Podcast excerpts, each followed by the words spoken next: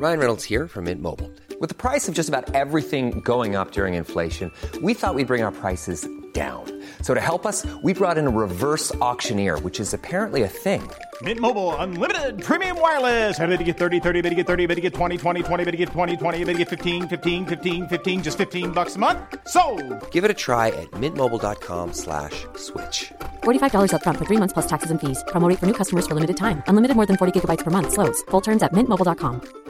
You should celebrate yourself every day, but some days you should celebrate with jewelry. Whether you want to commemorate an unforgettable moment or just bring some added sparkle to your collection, Blue Nile can offer you expert guidance and a wide assortment of jewelry of the highest quality at the best price. Go to BlueNile.com today and experience the ease and convenience of shopping Blue Nile, the original online jeweler since 1999. That's BlueNile.com. BlueNile.com.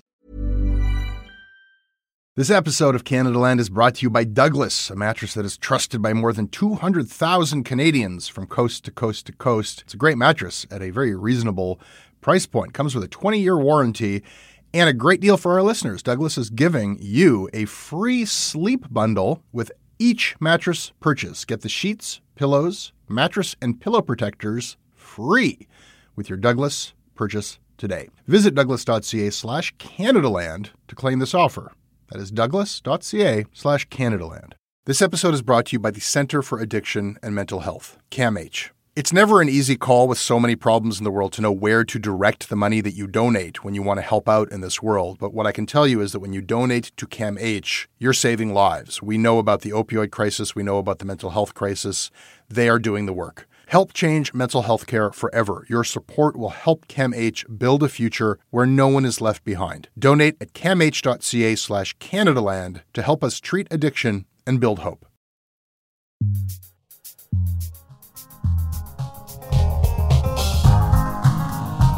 Jonathan Goldsbie, Canada Land's news editor, meticulous Fordologist, co-host of Wag the Doug. Welcome back. Thanks for having me back. It's my first time on since uh, the Yonge Street van attack. So, hi. Jonathan, today we're going to talk about the government funded mental hygiene campaign promoting real news, not this kind of thing we're doing here. And a master class on the art of storytelling. Your setting is Ontario during a global pandemic. Your protagonist, Doug Ford. Begin.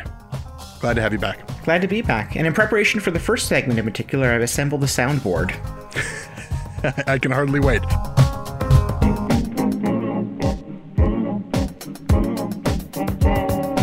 This episode of Canadaland Shortcuts was brought to everyone by Martha Masnevsky, Devin Wiles, Thomas Hawk, Patrick Reed, Megan McLaren, Nicole Royal, Dean Davis, and Roland Tanner.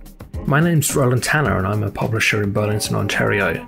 I support Canadaland because it provides news and insight I simply don't hear anywhere else, and has shown a new way for Canadian independent media to be viable.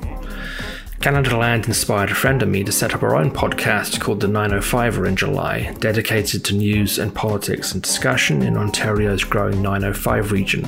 It's a region of 4 million people with hardly any news coverage of its own. It's our deeply held hope that one day we too will be called Icky by Terry Milewski.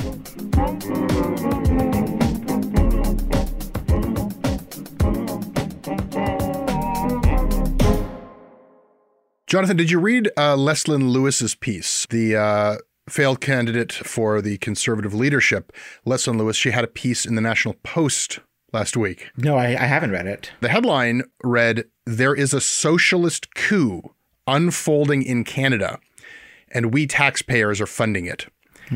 I can't resist, uh, and since you did miss it, I'm gonna I'm gonna just pluck out some highlights, if I may. I mean, I can guess what it says. What would you guess? What is the socialist coup? Uh, what could the socialist coup be? I don't know. Does that have to do with cancel culture?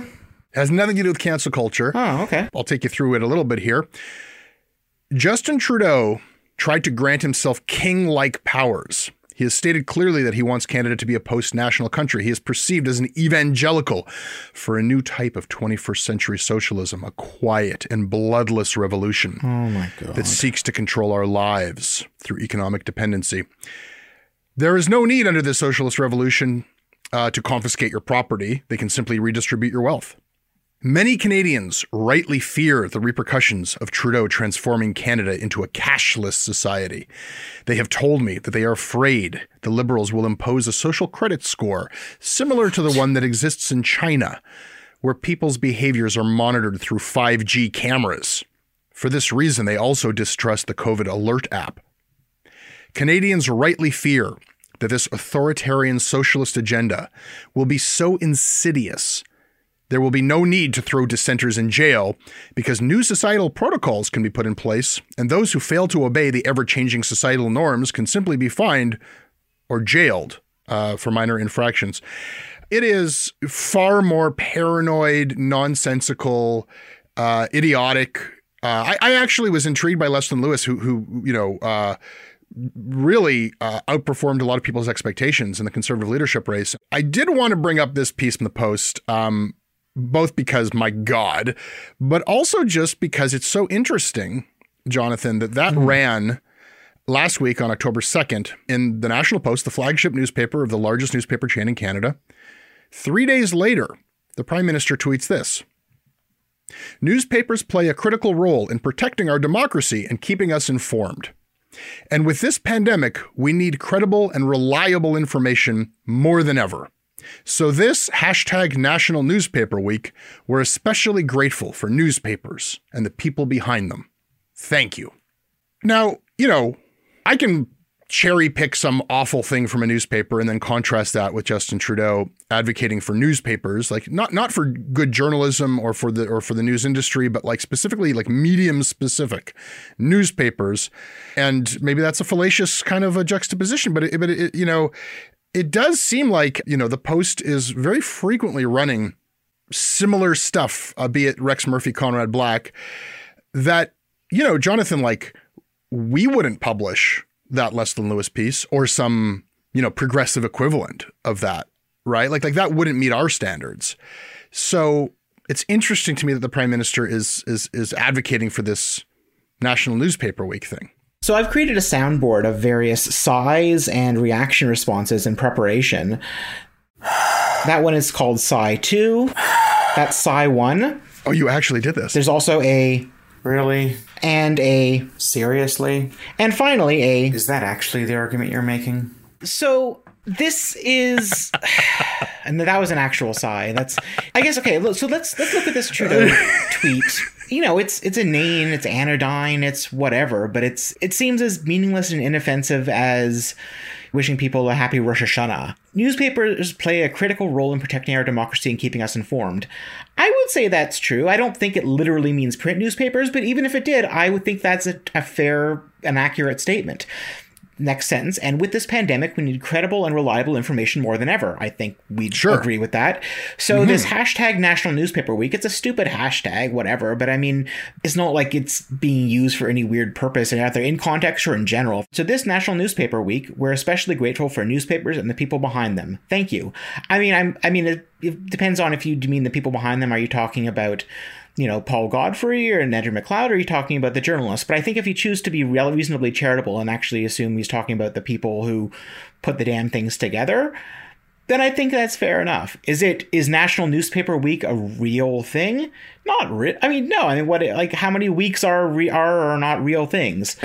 It's just it just seems like so. No, I mean, why get, get mad to, about this? I, I hear you. I mean, you know, it's just you, not a it's not a thing. It's, it's not it's, a thing. It's, it's, a momentary eye roll at best. Just based on Justin Trudeau's tweet, it's just some nice, pretty words about newspapers that really I actually probably agree with. Right? I mean, why make why make this the lead topic of our program this I week? I was certainly wondering that, hence preparing the soundboard. I was just curious why Justin Trudeau was hashtagging this National Newspaper Week. And what is this National Newspaper Week? Is this sort of an ad hoc thing?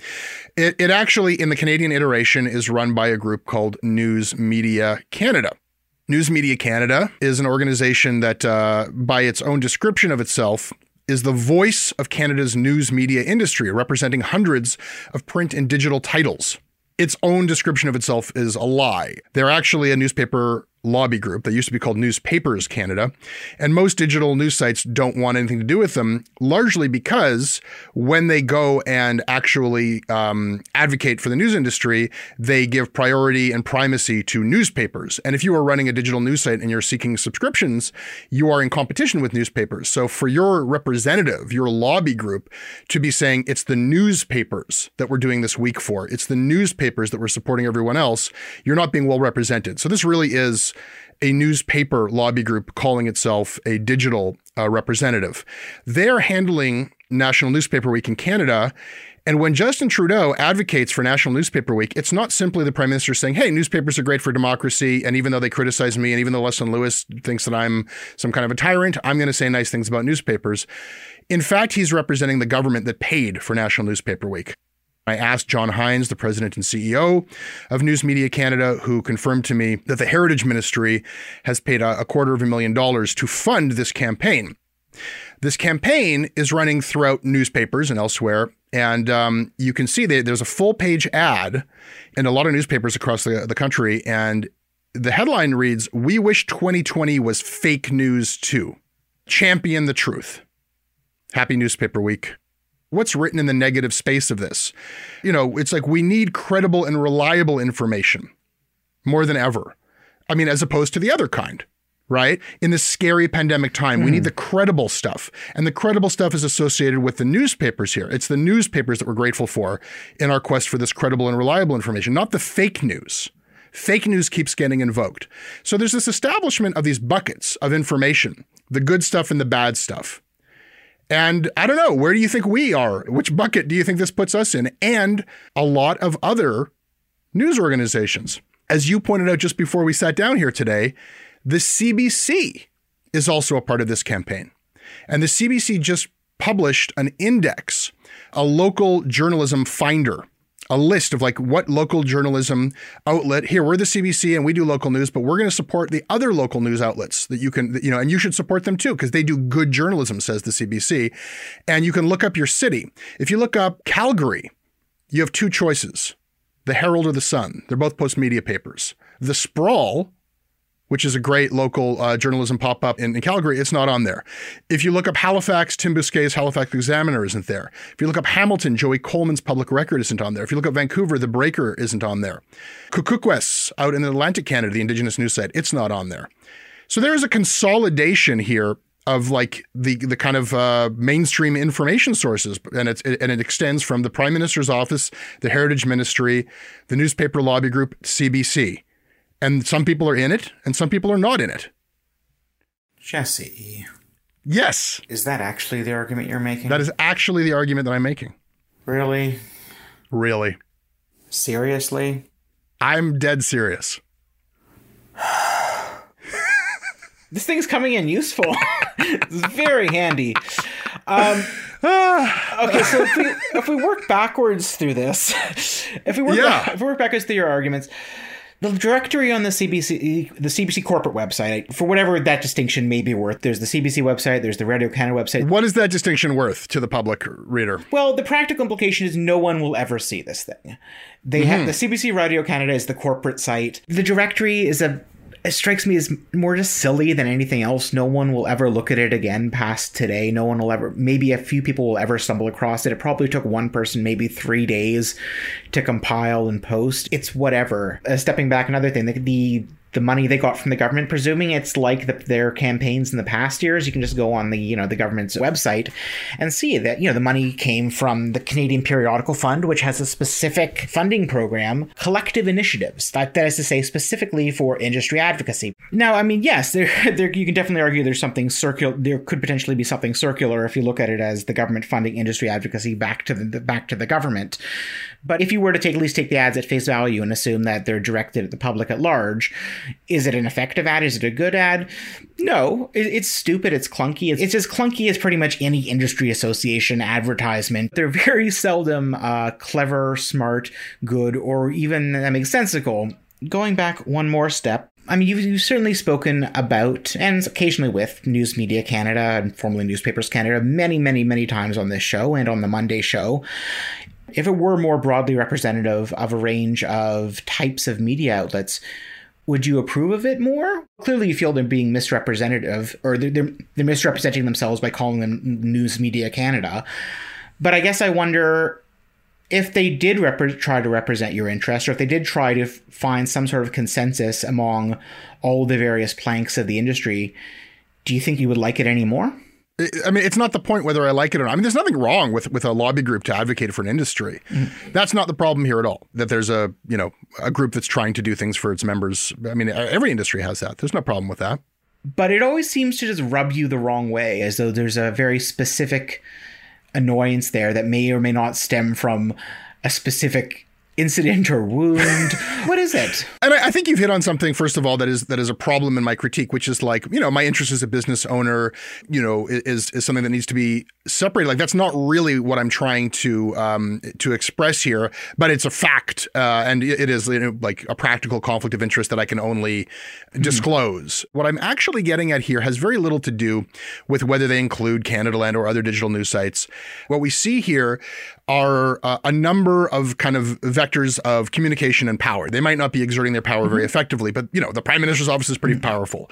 The mainstream media in Canada is pretty powerful. The CBC is pretty powerful, and uh, there's an alignment of messaging and there's an alignment of interests, and they're all sort of saying the same thing, and they are establishing categories at a time when the news media elsewhere is just like actually involved in a day-to-day struggle for like we kind of know from a business perspective, what news organizations need to do if they're going to make it through this, and that is they need paid subscription. Mm-hmm. So what we're doing here, and what you know the New York Times is doing, and what any news outfit uh, and pretty much the entire Western world is doing, is like they're fighting for subscribers. They're trying to make the best news product they can. They're trying to make mm-hmm. the best marketing and product of that. You know, whether they you know have an app or put the food stuff over here, or like they're really there's a lot of innovation happening in selling news to people for the first time. But that's not what this campaign is. This campaign is a hearts and minds campaign that's kind of like news. It matters. It might be kind of benign if it was merely things we could all agree on, but it seems to be necessary for all of this messaging to either directly or by suggestion imply that there is some menace. You know, there's something that we need newspapers to protect us from, and that thing is fake news and to a certain extent that's necessary. There are some scary things out there that people are very alarmed about when it comes to misinformation. We could imagine some kind of a government campaign that's like check the source of where you're getting information from. Be careful. We don't want a more divided society.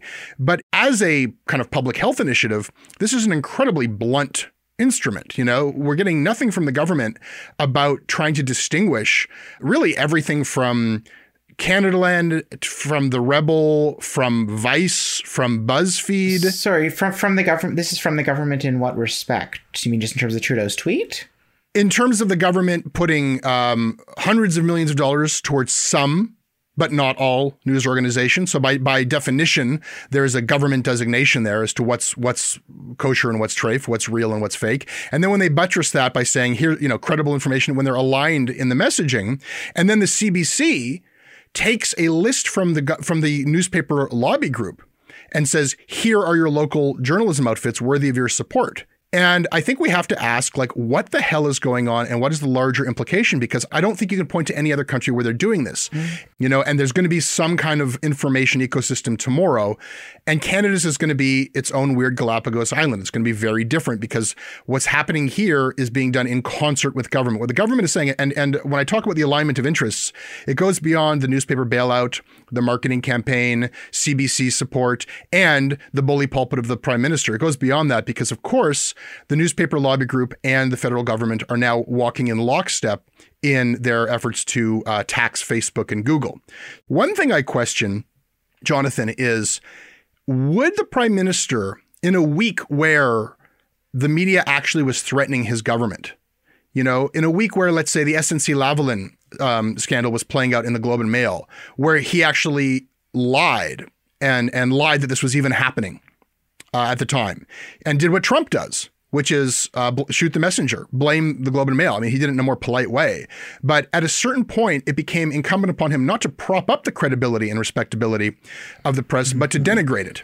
But it just so happens that right now, there's no adversarial, like like serious challenge to Justin Trudeau coming from the press. It's absolutely fair to look at this and all these components and things as indicative of all sorts of things because they are indicative things. I don't think I think when you're looking at the implications, that's where you're ascribing far too much momentum uh, and even credibility to these frankly half-hearted efforts. Uh, I mean, once again, it's not like Trudeau is even speaking at an industry event. Not that there are really many events these days. Like it's a fucking tweet. Well, two tweets. One is in English and then again in French. The mention of fake news. Once again, I think you're reading way too much into that advertisement. I mean, fake news. Oh, it's been a consistent part of their of their messaging. Oh, I know, but I mean, fake news is generally, obviously, generally speaking, is not a useful or helpful term. I mean, it has various well, it's obviously helpful to the newspaper industry in Canada because they've been u- they've, they've been using it as, as a as a stick to scare the public with. people over the age of 60, you know, throw around the term fake news like some other people over the age of 60 subscribe to QAnon. And frankly, I'm rather it's be fake news than QAnon. But basically, it's everything falls under this one umbrella. Any sort of grievance or mistrust or piece of paranoia or feeling of instability someone might have, especially older people, there's a very good chance they may deliver it or explain it under the umbrella of fake news. It's basically either meaningless or with so many potential meanings that it is effectively meaningless. It might be meaningless, but it's powerful. Is it powerful? It's a mallet with which to beat one's ideological foes. It's all just different variations of Trump's usage of it. You're fake news. I don't even have to answer you. I mean, it's, it could have different potential meanings depending on the context. In the case of this, you know, poorly written ad copy, it can certainly be taken in many different ways. I choose to believe it's intended to mean bad actors and pseudo news. If you presume that these ads and this messaging is geared toward an older audience that may or may not be considering canceling their print subscriptions, maybe the implications aren't as dire as you think. When you tweet things like, uh, you know, newspapers have sacrificed independence in partnering with the Trudeau government, that It's a factual statement. You can't be dependent on the Trudeau government and still call yourself an independent press. what does partnering mean in that sense? And what way have newspapers partnered with the Trudeau government? They've run a multi-year campaign uh, lobbying and pressuring the government in, uh, to establish a ongoing subsidy. Um, they've also partnered with them in terms of uh, basically encouraging them to go shake down Google and Facebook for an ongoing tax on on those services for the benefit of of the newspapers. In doing so, they're forcing the government to make determinations as to who is media and who is not media. Um, they also are are creating a situation whereby they'll they'll have to kind of renew uh, the government's commitment in succeeding generations of, of uh, you know as, as new governments emerge, they'll have to kind of like the same way the CBC has to go back to each government and make sure that the commitment is still there. They've put themselves in a vulnerable, independent position whereby, as a as a point of fact they now have skin in the game as to whether or not Trudeau gets reelected or not. I don't think that on a rank and file, reporter by reporter uh, basis, people are making determinations about what quotes to include or what angle to take based on that. But you can't get around the fact that uh, right now, you know, like Erin O'Toole has said he'll gut the CBC. He probably wouldn't keep the newspaper subsidy going. So they basically have to um, blind themselves, a political reporter in Canada has to pretend that they don't know what they know, which is that their job is more safe with Trudeau than without. By, by the same logic, are we dependent on the Trudeau government standing because we received the Canada Emergency Wage wage subsidy and there was no guarantee that uh, a subsequent gov- or different government would support that? Yes. Yes, that's a complicating factor for sure. I mean, the distinction for me, and maybe it's one without a difference, is that uh, the wage subsidy is one that any employer took just by virtue of being an employer. And I didn't have to go hat in hand to the government or to some government appointed committee and say, please, sir, um, designate me a, a real news organization. I did. I, and that, that's, that was the line in the sand, as you know, that I would not put Canadaland through. I would not subject Canadaland to uh, a, a, rejection or approval from the government that we have to cover. Um, so, uh, you know, I, I would prefer to uh, to not be subsidized in any way, shape, or form. But you know, a decision was made mm-hmm. uh, that, that you know complicates the ideological purity of my stance, but uh, was was uh, you know the, the, decision that I felt I had to make to keep everybody's job intact. But yeah, I, I think I think that's a fair that's a fair point to bring up. This episode is brought to you by the Center for Addiction and Mental Health, CAMH.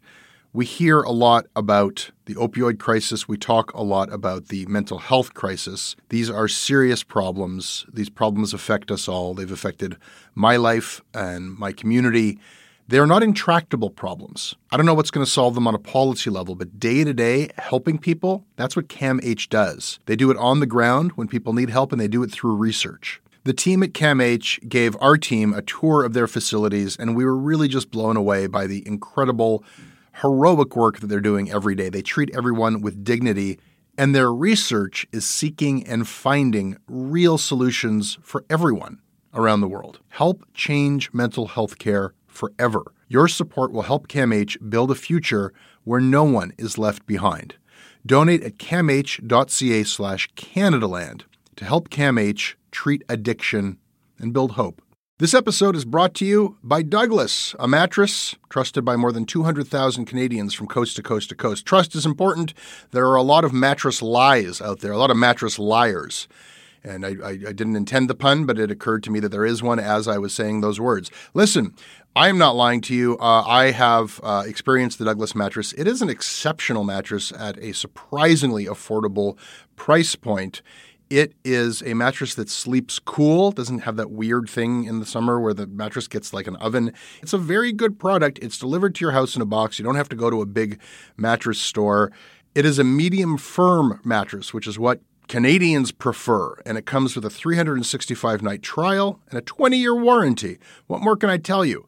Douglas is giving our listeners a free sleep bundle with each mattress purchase. Get the sheets, pillows, mattress, and pillow protectors free with your Douglas purchase today. Visit douglas.ca slash Canadaland to claim this offer.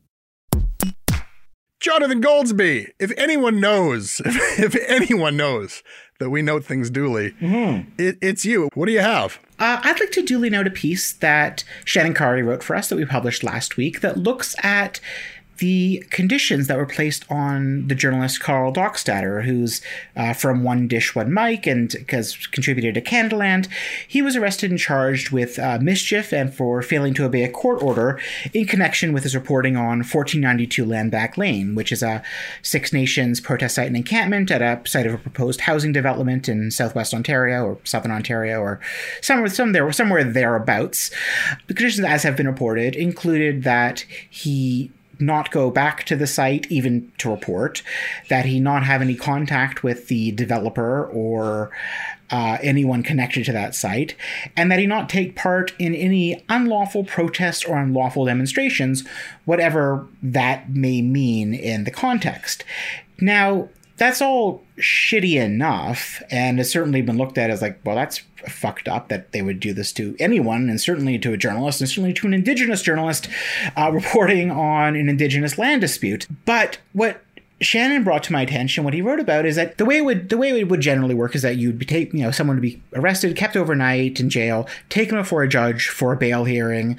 The judge then you know decides on what conditions are or not. You know the crown then asks for conditions. The judge makes a decision and releases the person you know with a prom- with certain conditions maybe, and then a promise with promising to appear at a future court date in order to divert people from the court system and the prison system, at least at that stage, the federal government has understandably made some changes to encourage the skipping of that step so that, you know, just have, why keep someone in jail overnight? We could just have them sign a form prompting to show up in court. The issue with it with this is that, as one of the lawyers quoted in the story explains, when police get to tell people what to do, they really like to tell people what to do. And so these kinds of conditions that would most conventionally be handed out by a judge or imposed by a judge are now being decided on almost unilaterally eh, by police who basically ha- present a form to a person and either they sign it and agree to whatever the police want or they don't sign it and potentially spend some time in jail overnight or longer. In the case of Karl, these are conditions that definitely seem excessive, definitely seem outside the scope of the law, and they're conditions that if you, you know, look at what these forms say, they're intended to ensure the safety of the victims and or witnesses to particular crimes.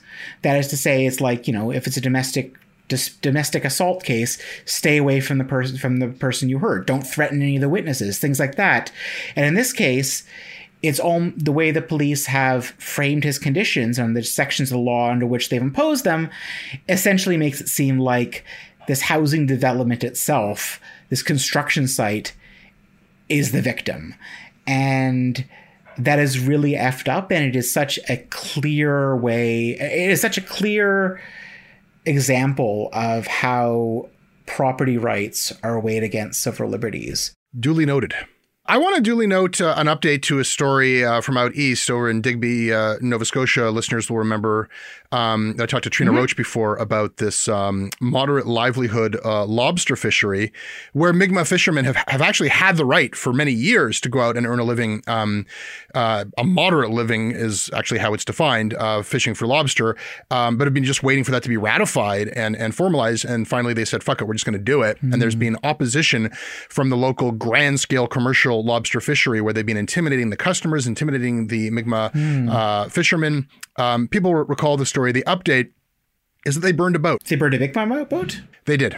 Oh, uh, shit. Yeah. Uh, CBC and others have reported that a Mi'kmaq fishing vessel damaged in suspicious fire o- overnight uh, this week. Um, it was set ablaze. It was uh, not the boat that this particular fisherman uh, uses in the uh, in this part of the season. He's still able to go out, but it's a boat worth you know uh, forty thousand dollars to him. And there's an escalation of these tensions. This is you know I, I, think very clearly linked to this conflict, and um, I don't think people should take their eyes off of it. So that's what I wanted to point out today. Yeah, thank you for thank thank you for drawing my attention to that. One of these things that amid so many fucking things going on everywhere all the time. Yeah. I, I fear I would have missed that. Duly noted. Yesterday, the Associate Medical Officer of Health said she recommended people stick only to their immediate family for Thanksgiving dinner. You just a few minutes ago said uh, stick to the limit of 10 people. That is mixed messaging, is it not? And, uh-huh. and it's confusing people out there. So which one is it? Because, you know, I, I, I live in a small home with under 10, but uh, you're saying I could have 10. If you play, yeah, sorry, sorry Cynthia, but if you. Only the people I live with. So if you, you play it back, I said stick within your household. Your, your household. That, that's what I said. So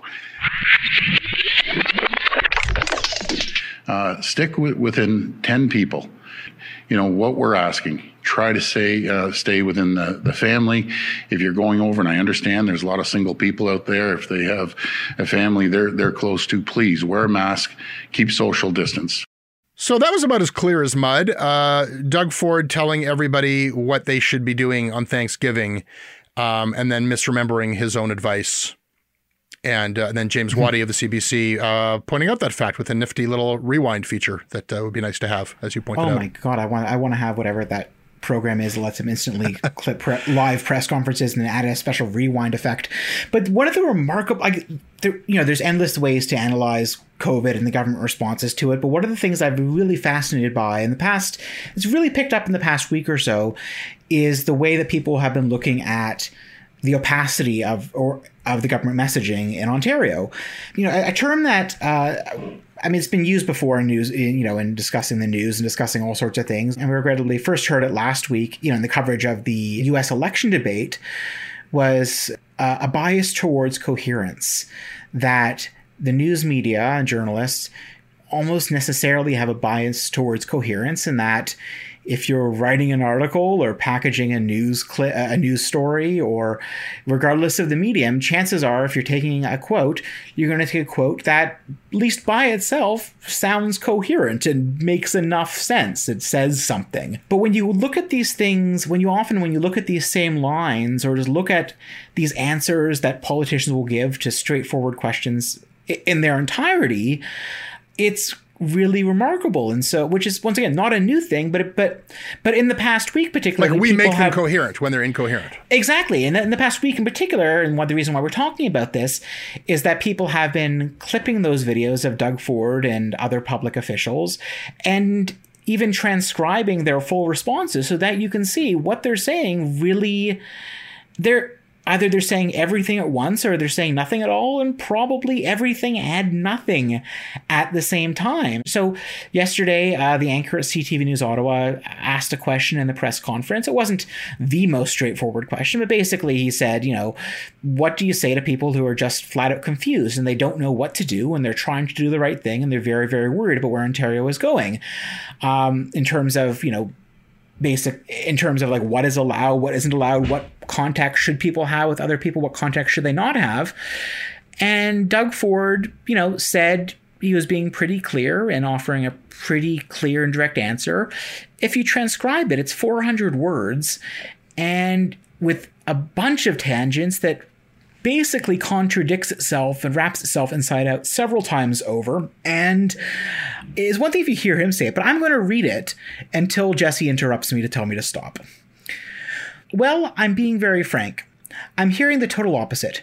We're flattening the curve, we're putting the protocols in, and I'm just going to compare restaurants to going over and seeing your loved ones. And this is going to be about as clear as I can for be for Thanksgiving.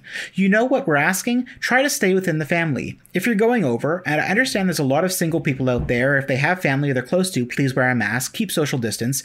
And regarding restaurants, that's like apples and bananas. When you go into a restaurant, they're taking everyone's name. You have six at a table. They have dividers. They have protocols in place, and the rest of the people in the restaurant you don't know. And that's the difference. At a family, you know the people. Please, it's very simple. There's rules and there's guidelines. The rules are very clear 10 indoors, 25 outdoors. I would really, really discourage people from having 25 people, even if it's outdoors. Stick within 10 people. And folks, we went through this so, so much together. We can get through this. This is going to make or break it this Thanksgiving. We see the numbers slowly flattening. They still are high, but I've seen it decline yesterday. The testing is up to 42,000, a record, and I don't know how uh, Ontario Health CEO Matt Anderson does it. I know I've said he's a champion, but he is a champion. He's moving forward with a record number. We're going to increase the numbers, even with the struggles that we've had with getting the lab technicians and getting the reagent. But he's pulled a rabbit out of his hat somehow. This the guy is unbelievable. So he's going to continue doing that, and we'll get through this. And Thanksgiving is going to make it or break it. Just please hang in there. You know I have a big family, and I told my wife Carla. I said, you know, and she knows we have no more than ten, and simple as that. And that's what we're going to obey by as well. And when it comes to having everyone over, your aunts and uncles, you know, hang off on the hugging and the kissing and everything else. I just want to make through it the Thanksgiving year. But we see a little bit of the flattening right now, but we need to bring the numbers down still. So that's about as clear as I can be on that. So there shouldn't be any confusion. I, I, I think I see what you're getting at, Jonathan. Mm-hmm. Uh, there's a lot of room for confusion in that. Um, and we would hope for a lot more clarity from a politician, et cetera, et cetera. But I'm going to pivot here. I'm going to pivot here. Uh, I, I, think I actually need to challenge your premise to some extent. Sure. I, I think it's it reminds me of the Sarah Palin, um, you know, uh, candidacy when uh, she was a laughing stock, and hmm. the way that she spoke was seized upon, and uh, not just by Tina Fey, but, uh, but everybody was making fun of her, and uh, I can't remember who it was, but the point was made like, you fucking snobs, real people don't talk in the super artificial and mm-hmm. you know completely pre-written way and careful language and, the, and, you know lawyered and gone through PR and messaging that many politicians do. And uh, Sarah Palin connects with people who have no trouble figuring out what she's trying to say, and and you know. I, in a sense, there's a premonition there of everything awful that happened after that. What, what how real people talk, and mm. the way that real people communicate and get themselves across. But I felt this often with Trump, where the establishment media and cr- comics and critics, you can have a field day making fun of the way that this guy expresses himself. But he is a masterful communicator. And the people who he's speaking to know exactly what he means. And we're doing no one any favors by pretending that that's not true, by pretending that he's just some doofus idiot. These people are improvisatory. Their whole power, I think, derives from the fact that they're not like writing down sentences saying, like, let's stick to our message. What I say is very important. I'm an elected official. I have a lot of power. People read into my words. I don't want to make mistakes. Let me just stick to the script.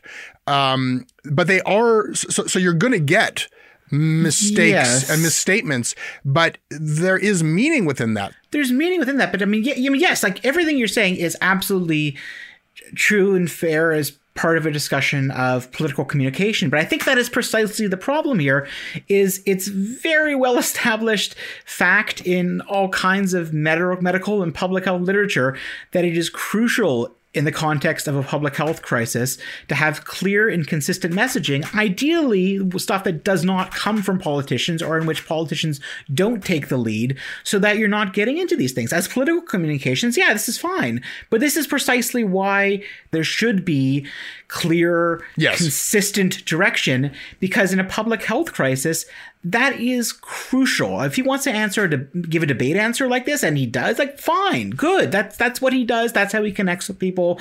That's cool. But in this, this is life or death Yeah. stuff. I, I I agree with you here. I just uh, look, you know, uh, you are a uh, person who, as a journalist, is very meticulous with your words. You're also quite expansive with your words, and the need for concision and and summary. Uh, well, I, I don't know. Doug Ford wasn't exactly concise there. no, it's 400 words. I think that that that it, it, we can be faulted as much as we can be praised for trying to derive meaning. It is a journalist's job to listen to a a like a. a a word salad like Doug Ford uh, emitted there and try to figure out what the hell is he talking about. And I can kind of figure out what he's talking about. He's like, look, the rules are you can have 25 people outdoors, but I don't recommend it.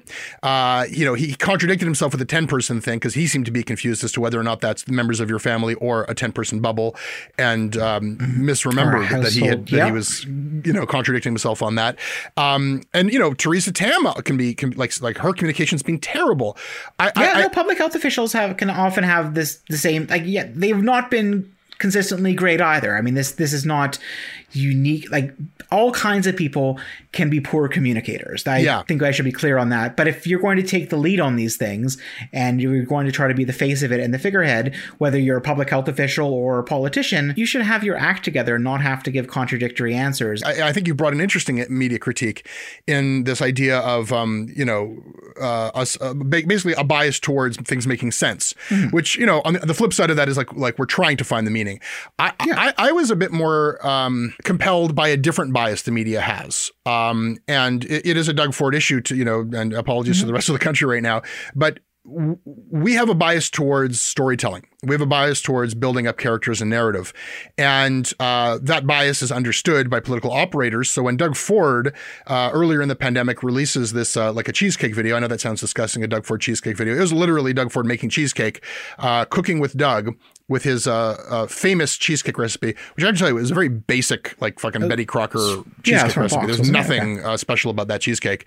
Uh, it was reported as news by CTV. Um, Toronto Star had a story about it where they're like, oh, let's recreate his cheesecake. It was a bit salty, the story, not the cheesecake. But mm. that, that that was news that Doug Ford, and it was consistent with Doug Ford building himself up as a character, like meet the kinder, gentler Doug Ford, who has found his inner leader, who is not as combative, mm. who has risen to the occasion, who's found a way to be classy and human under the pandemic. And really, who would have thunk it? He's the leader that Ontario needs, and we're handling this really well. That was a narrative that pretty much got like, like across the spectrum buy-in from. It wasn't the public who were clamoring for that. It was the media, like like not just selling that to the public, but taking it from Ford and selling it to the public. And lo and behold, here we are, where like as a news consumer, I have really one question for this government, which is why do we not have rapid testing? You had months to prepare for this and all the money in the world. We know that that's how things can be dealt with. We, we know from the rest of the world that that's the best tool we have to avoid a full societal shutdown. And in terms of accountability journalism, that's all I want journalists. I want clarity on public health uh, uh, ad- advice and rules. I want to know what's the advice, what are the rules. I don't want any confusion about that. He's fucked that up. And I want to know what's going on with rapid testing. When are we going to get it? Why don't we have it yet? I don't need to see his cheesecake recipe. So this this bias we have towards warm and fuzzy stories and heroes is the, is the bias that I, I find most concerning. the Star just today had a story, or ran online yesterday. I think it was in today's paper. I'm not going to roll quote. I'm not going to roll back. Doug Ford claims COVID 19 has changed his partisan outlook. The word claim. I appreciate the use of the word claims in the headline. But I mean, so this is reporting an event, an event at uh, a Zoom event for Ryerson University, in which he basically claims to be a kinder, gentler politician who's evolved. Uh, he's quoted as saying, "This is the way I'm going to be. I'm going to be this way moving forward. I'm not going to roll back." The premier said, pointing to his close working relationship with Deputy Prime Minister Chrystia Freeland, as well as other premiers and municipal leaders. And it's true, certainly, that he's generally speaking, less of a pugilistic asshole than he had been previously. But it also conveniently ignores the fact that, like, five hours before that Ryerson event, he was back to being a pugilistic asshole in the legislature. The leader of the opposition, Andrea Horwath, asked him, you know, why are you so reluctant to impose these measures that uh, public health agencies in Toronto and Ottawa are begging for? He basically would go back to, you know, yelling at, like, have you ever run a business? Have you ever run a business? Have you ever had to meet a payroll? Have you ever had to meet a payroll? You know, the answer is no, because you've been on the public dole for the last 20 years down here. That's the reason. I mean, he's been a politician the past seven or ten year- years. Like, it's just like he hasn't changed. no one is more aware of this than than the reporters who cover him day in and day out. So why Exactly. do we why So- do we run with that narrative? I'm more yeah, I'm just more surprised that that was the the he- that was how that that's that particular story was framed because it does seem to still be hoping against hope that there is some meaningful evolution whereas I mean it's pretty clear that it's been incremental at best. Just for the record, and the public health advice is going to be a bit different everywhere, but Toronto Public Health is urging residents to limit their Thanksgiving celebrations to, quote, only the people you live with, in the same household, under the same roof. And for those who live alone, they say, the safest option is to join others virtually. Uh, that's consistent with the advice being given out by the City of Ottawa as well. I just wanted to clarify that.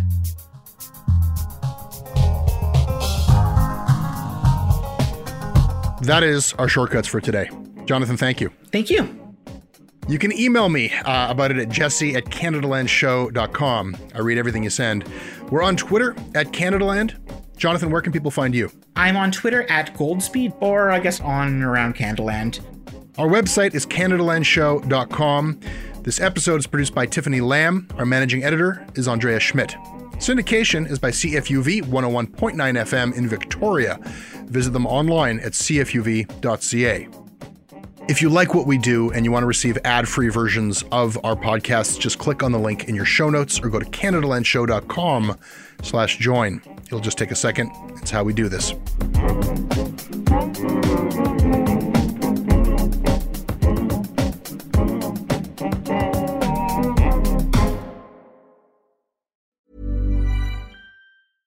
Whether you're a morning person or a bedtime procrastinator, everyone deserves a mattress that works for their style. And you'll find the best mattress for you at Ashley. The new Tempur-Adapt collection at Ashley brings you one of a kind body conforming technology, making every sleep tailored to be your best. The collection also features cool to the touch covers and motion absorption to help minimize sleep disruptions from partners, pets, or kids. Shop the all new Tempur-Adapt collection at Ashley in store or online at ashley.com. Ashley, for the love of home.